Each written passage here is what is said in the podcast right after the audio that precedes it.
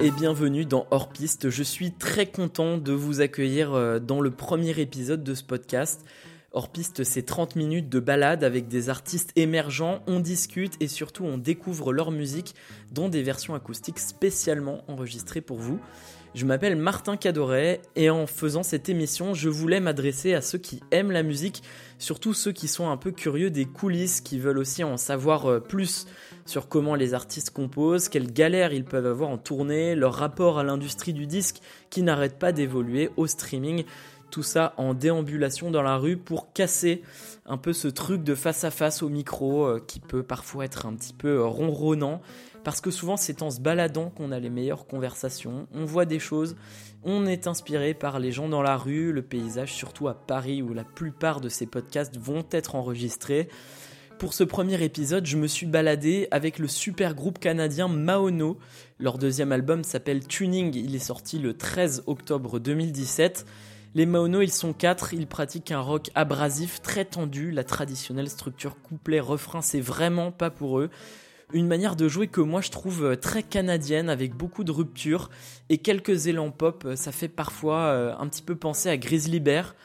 Un groupe à deux voix, celle d'Elisa et Nick, le leader du groupe. Vous les entendrez tous les deux dans ce podcast avec les voix d'Adam et Scott, respectivement batteur et guitariste. Et donc pour ce premier épisode avec Maono, on a escaladé la butte Montmartre à Paris. let's go. Okay, let's do it. So, um, so your band Maono, I heard it's uh, from uh, Eliza's uh, grandpa. Yeah. Yeah. So he's not very musician. So no, he's not musical at all. uh, it's like a little ironic, but also because my dad is a musician. He's a bass player, and then his grandfather was a violin player. But then, for whatever reason, Mauno wasn't into music at all. okay. So it's kind of like a we wanted to like add musicality to the missing link a little bit. And we also just like the word and thought it was funny. Do you went to, to Finland? Uh, well, my both my grandparents are were born in Finland, but okay. I've actually never been okay. there before. Yeah. So, will, will you play on tour there or? Uh, not this tour, but we want to. Yeah. Yeah, I wonder. I don't know what they would think of us in Finland. It would be like if a band came to Canada called like Mike or something, or like John. well, I think the Finnish uh, president was named Mauno, right? And then he passed away. Yeah. so um, your, your, new album tuning it's uh, i saw that you, you record in different places well basically when we when we finished the record it sounded like it was in a vacuum it didn't sound like it was in any kind of real place. It sounded sort of abstracted from any like real know, place in the world. And we, we recorded it at a house in a neighborhood. You know, it seemed really strange that it would come off sounding like like a music sub, like with with a, a reality subtracted.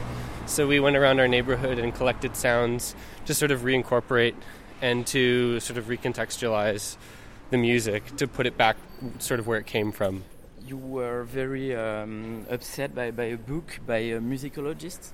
Yeah, yeah, yeah. Well, I mean, Eliza and I have both read the book now. Um, it was given to me by my friend Eli years ago, um, called uh, "The Tuning of the World," which is actually what the album is named after, kind of as well. Um, the tuning means a lot of different things, but it definitely comes from that as well. And uh, yeah, I mean, it's it's a pretty transformative book when you read it. You uh, what is it about?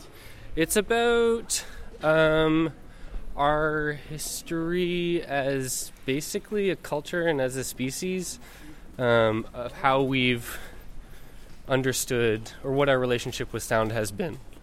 So, um, like starting from like the first chapter starts with like the ocean, okay, and sort of like the pounding of the waves and how that mimics the uh, the lungs of your mother when you're in utero and how like it's sound that ties our like earliest earliest um, evolutionary ancestors to who we are now as we're be- becoming born um, and then it goes through sort of the evolution of um, of like how sound has intensified in all of our natural environments over our the entire history of like our western culture um, and sort of like how you can. Um, there's like a bit of advice also about cleaning or like trying to like clean your environment and be aware how to be aware of it so that you can have sort of maybe not more control but at least just to be aware of how it's affecting you if you're in one neighborhood versus another if you're inside a car versus outside a car if your windows open a crack versus closed there's just everything is so subtle in the way that it changes and i think that the way that we listen to music in this like kind of I don't know. I think I feel like we put a lot of focus into just listening, um, and we like take everything else away. Um, like we often just play with our eyes closed. So, I mean, this kind of listening to our environment is like super important to the way that we write music and the way that we play together. So it's just. I mean, I think I did before. I think I think that what drew me to it was I was having such a deep connection with sound already, and I think that what it did was it gave it a, f- a framework for understanding instead of it being like oh I mean, it still is chaos um, but it made it in the same way that like sort of the work of John Cage is really exciting for what sound is.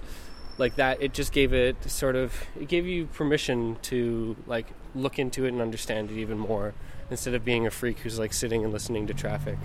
You know like it's it it almost like justifies being even more of a weirdo. It's an insanely busy environment. Yeah, Yeah. and and it's and that has a, an impact on your mental health that has an impact on your on your physical health. Um, sound sound completely changes the way that you relate to your environment. It is your environment and, And- we just don't think about it at all. I mean you're, you're never in absolute silence. You're in the countryside but your the sort of range of your hearing it will expand. When you're in a city you kind of have to block everything out and you have to ignore it in order to make your baseline like your idea of silence in a city is still there's tons of noise right? Because you have to you have to sort of have to raise what your idea of silence is and, or, and so you end up blocking everything out. But when you pay attention again you sort of start to embrace the environment that you you would normally just ignore so are you gonna play first? uh, the song's called Hela Okay. it's off of our new record called Tuning And uh, what does it uh, say? What, what?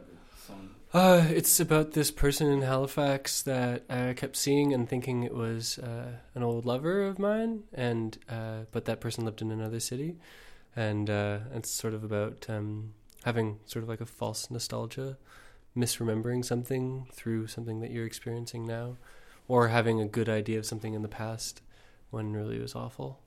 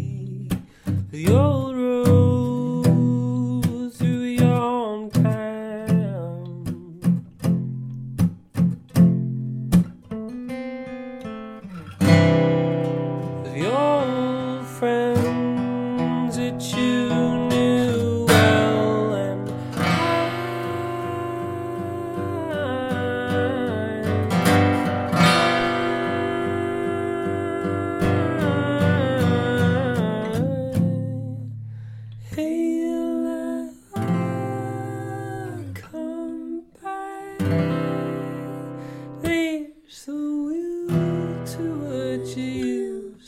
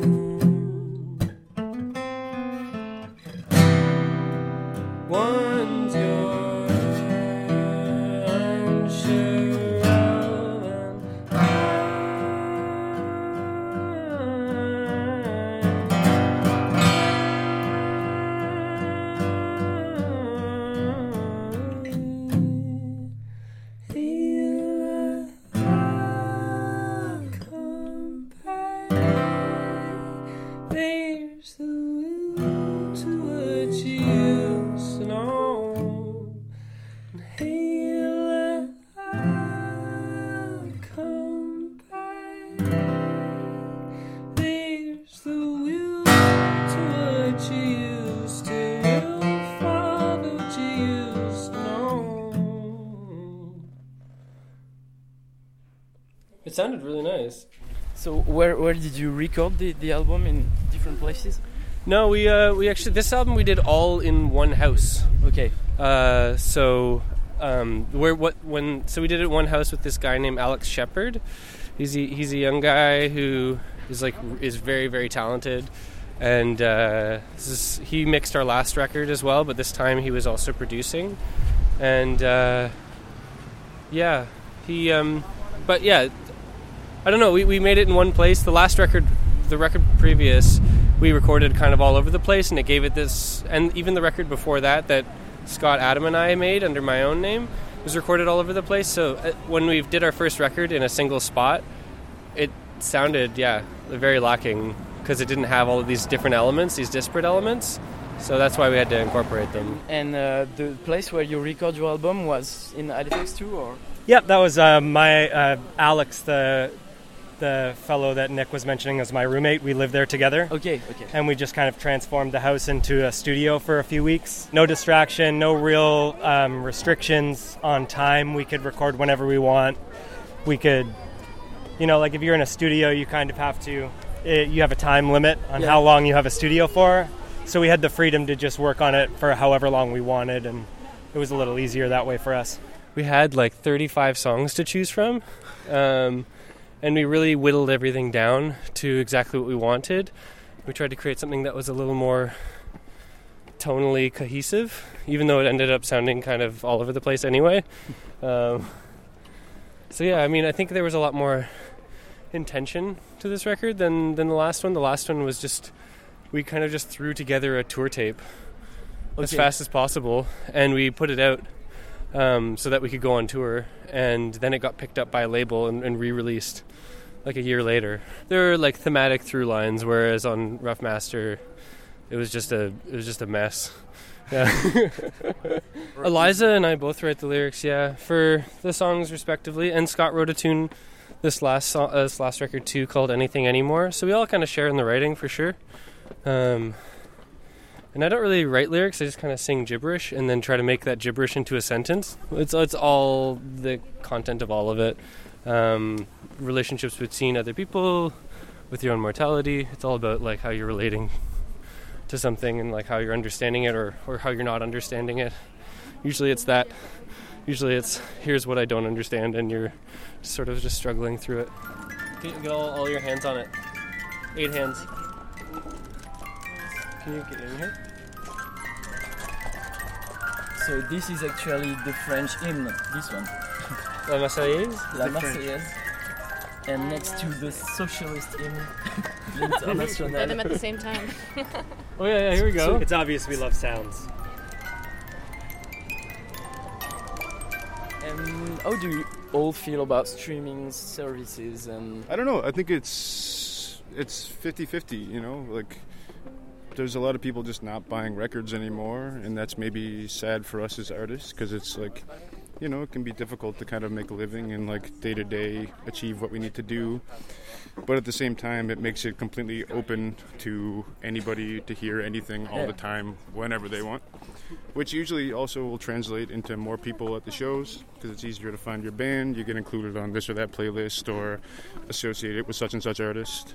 But we can definitely see the sort of like correlation between the people at the shows versus how much a certain song has been streaming or, or whatever it is. Um, but yeah, ultimately, I think it's a good thing, and it's not a new thing. It's like before Spotify to me is basically legal pirating. You know, people pay their ten bucks a month, myself included, and it sort of like absolves you of the guilt of downloading torrent files or whatever. You know, um, which also is fine to me too. It's like really damaging, but at the same time, yeah, like I said, more people have heard of us, so I think it's, it's good. a- as a band, uh, it's fun because you, you can see uh, who listens to you. I don't know because I know there is like the top five of the cities you're Mm-hmm. the most listened to. So do do you look at that kind of data? It's, it's kind of Well- fun to see. It's funny. I was just talking about that yesterday. Um, we've never played in the United States, but I think our top five Yes, is like New and- York. It's like Manhattan, Brooklyn, maybe like California or like Los Angeles or something like that. So that's actually like I don't know. It's it's really promising to know that when we actually find a way to do that tour, we'll have people at the shows. Like it just shows exactly what I was just saying. Like we've never played for those people. They have no reason to have ever heard of us. It's always shocking to me that we'll show up in Paris. And for some reason, people are at. Our, I mean, it's not for no reason. There's people that do that for us and like spread our name around. But just as like a, a little old boy from Nova Scotia, you know, it's always really jarring and surprising. And yeah, it's nice. It's so much more accessible for everybody now. Maybe like ten years ago, there, this wouldn't be happening for us, but because of things like Spotify and it's yeah, it's working out. It's working out well. Is it hard to when you're on tour to um, to write stuffs and like to rehearse? And do you have Yeah. the time? Do you find the time to do that? Well, we this past year, I think we toured seven months of the year, um, and a lot of a lot of the downtime turns into rehearsal because we have to practice in between tours.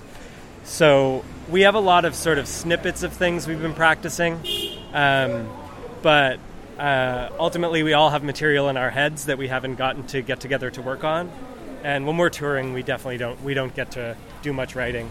Um, we just don't have the space or the time. A lot of the time, we're in a city for 12 hours and then back in the car and off to the next city. So, um, but we all feel very inspired when we're on the road. And we just don't get to put it down. Yeah. So I think we want to try and capitalize on that and take a minute and and work on some writing because we, we never get to.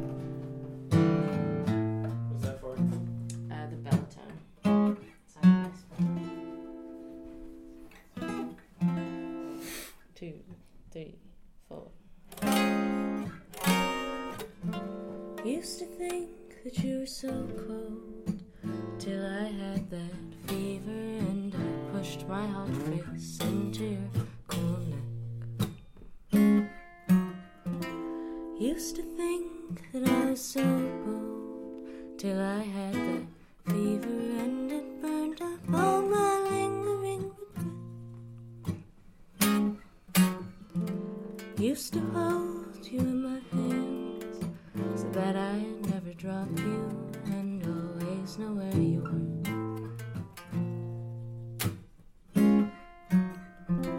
Now I know just where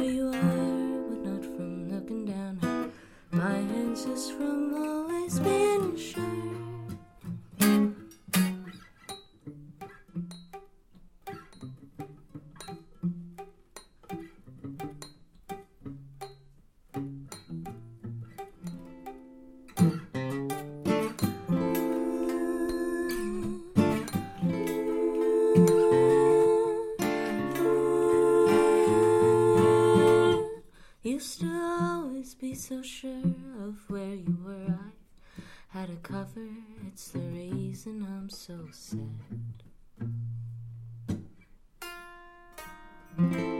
Used to think we had each other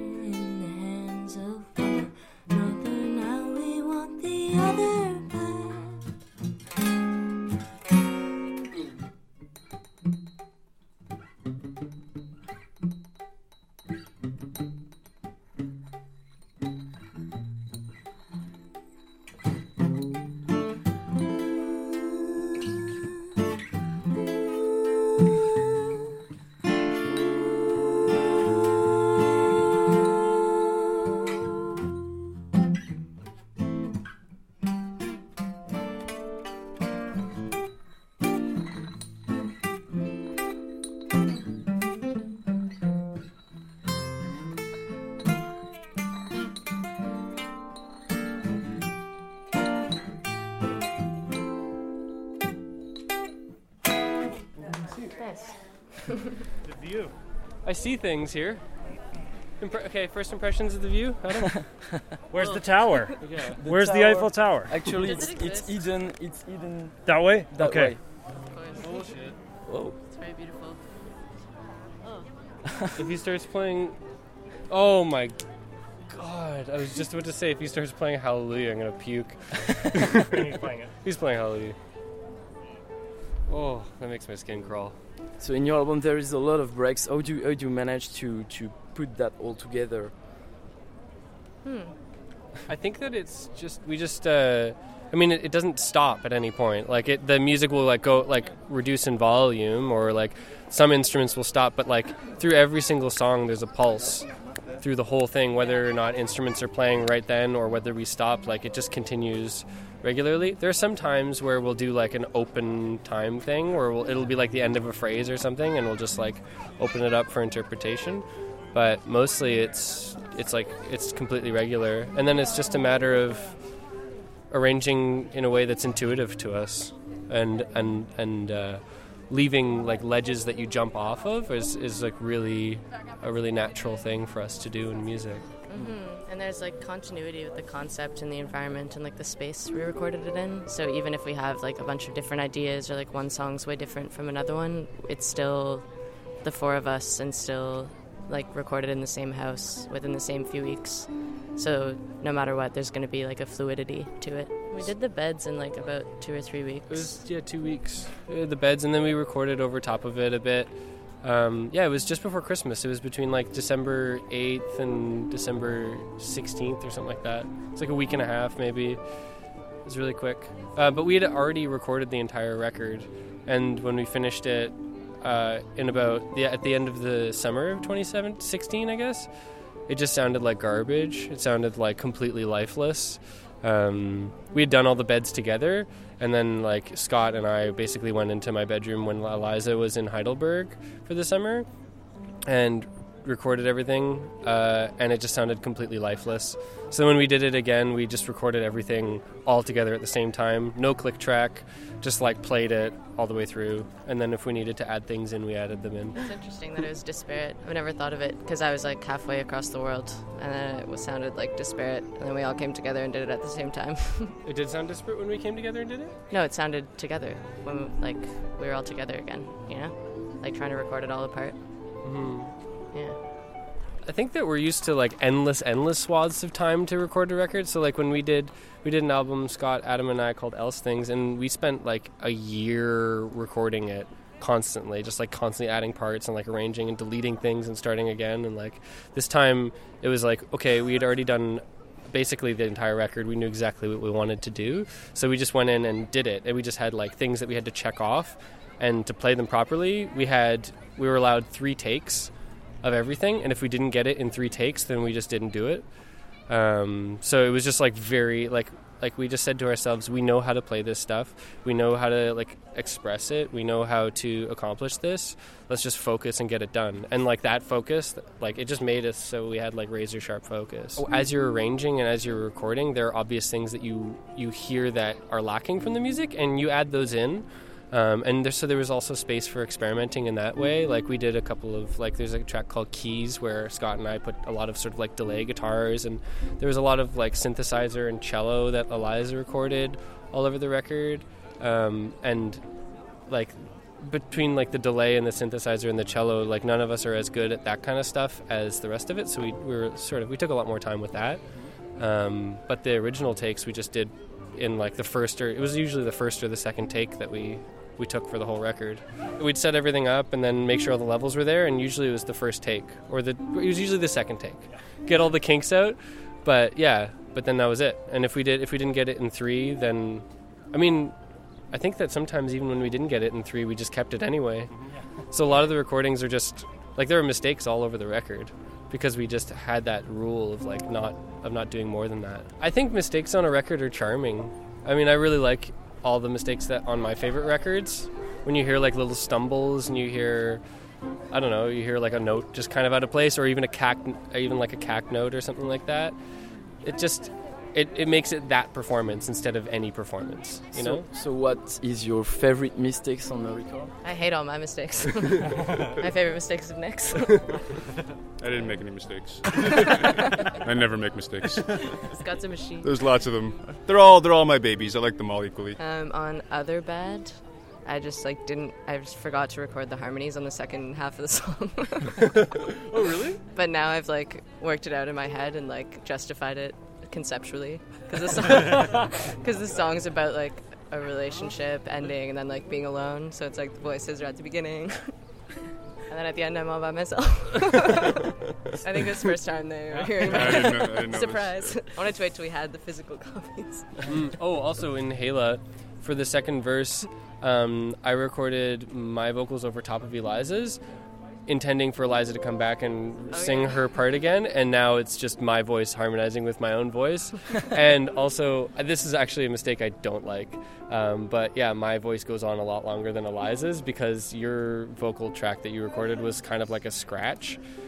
And- yeah. And then, so yeah, so that just never got finished. And that's that. It's good. It's like raw, you know, yeah, exactly. raw quality. Well, it reminds me of when we were went and did the sessions with Jay. Like we would record, we would keep doing takes, keep doing takes. This this guy Jay Crocker that we that we did our song "Waste" with. It's on a, a split we did with Flemish Eye and the Evulsions. Um, and we're like, yeah, let's keep that one. He's like, I'm pretty sure the second you, take you guys did had way more life and felt like the energy was there. So forget that there's mistakes on it. It sounds more like music. Um, so I think like when it comes to our record or finding mistakes on other records, it's not like when you get it done perfectly, it just sounds almost like too pristine or something. Sometimes it just sounds more natural to have the mistakes in there and sounds like more like music. There's a couple of times where we were supposed to like a one song we we had written it I think the day before we, we finished writing it the day before and there's a stop that we didn't have down where we all land on one note and and it was just like so we were like ah maybe we'll just we did that I know we did that at, at least once because did you, like did you like uh, um, did you ever record something and then like twisted the notes uh, on your voice or anything No, like, Like we just just to auto-tune? make it more No, I mean, I think I'm pretty out of tune most of the records, so no, we could have done that. uh, We could have done that all the time. I did it just like played this like I had a keyboard beside, so if I had to go for a note, I would, you know, just like play along with the keyboard first and then do it again. But often it's it's not it's not perfectly in tune. Au micro de hors-piste, c'était les Canadiens de Maono. Un gros merci à Théo Etch, Adèle Bossard, Martin Guez et Romain Cluzel. Ce sont eux euh, que vous avez entendus car ils ont prêté leur temps et leur voix à la traduction de ce premier épisode. Merci aussi à Jimmy Darras pour la conception graphique du logo de hors-piste. Le petit vinyle avec les lignes qui s'en vont, c'est lui. Et puis merci aux attachés de presse qui m'ont fait confiance, surtout euh, vu le temps que j'ai mis à me mettre en route pour terminer ces émissions. Alors le but c'est de mettre une émission de 30 minutes chaque mois euh, en ligne, mais pour démarrer je me suis dit que c'était pas mal d'avoir un deuxième épisode pour avoir un bon aperçu de l'émission. Ça se passe avec le groupe Gloria ou Transmusical de Rennes. Si vous avez aimé, si vous avez détesté, si vous avez des remarques, j'attends vos retours sur le Facebook et le Twitter du podcast. En attendant, rendez-vous le mois prochain. À bientôt.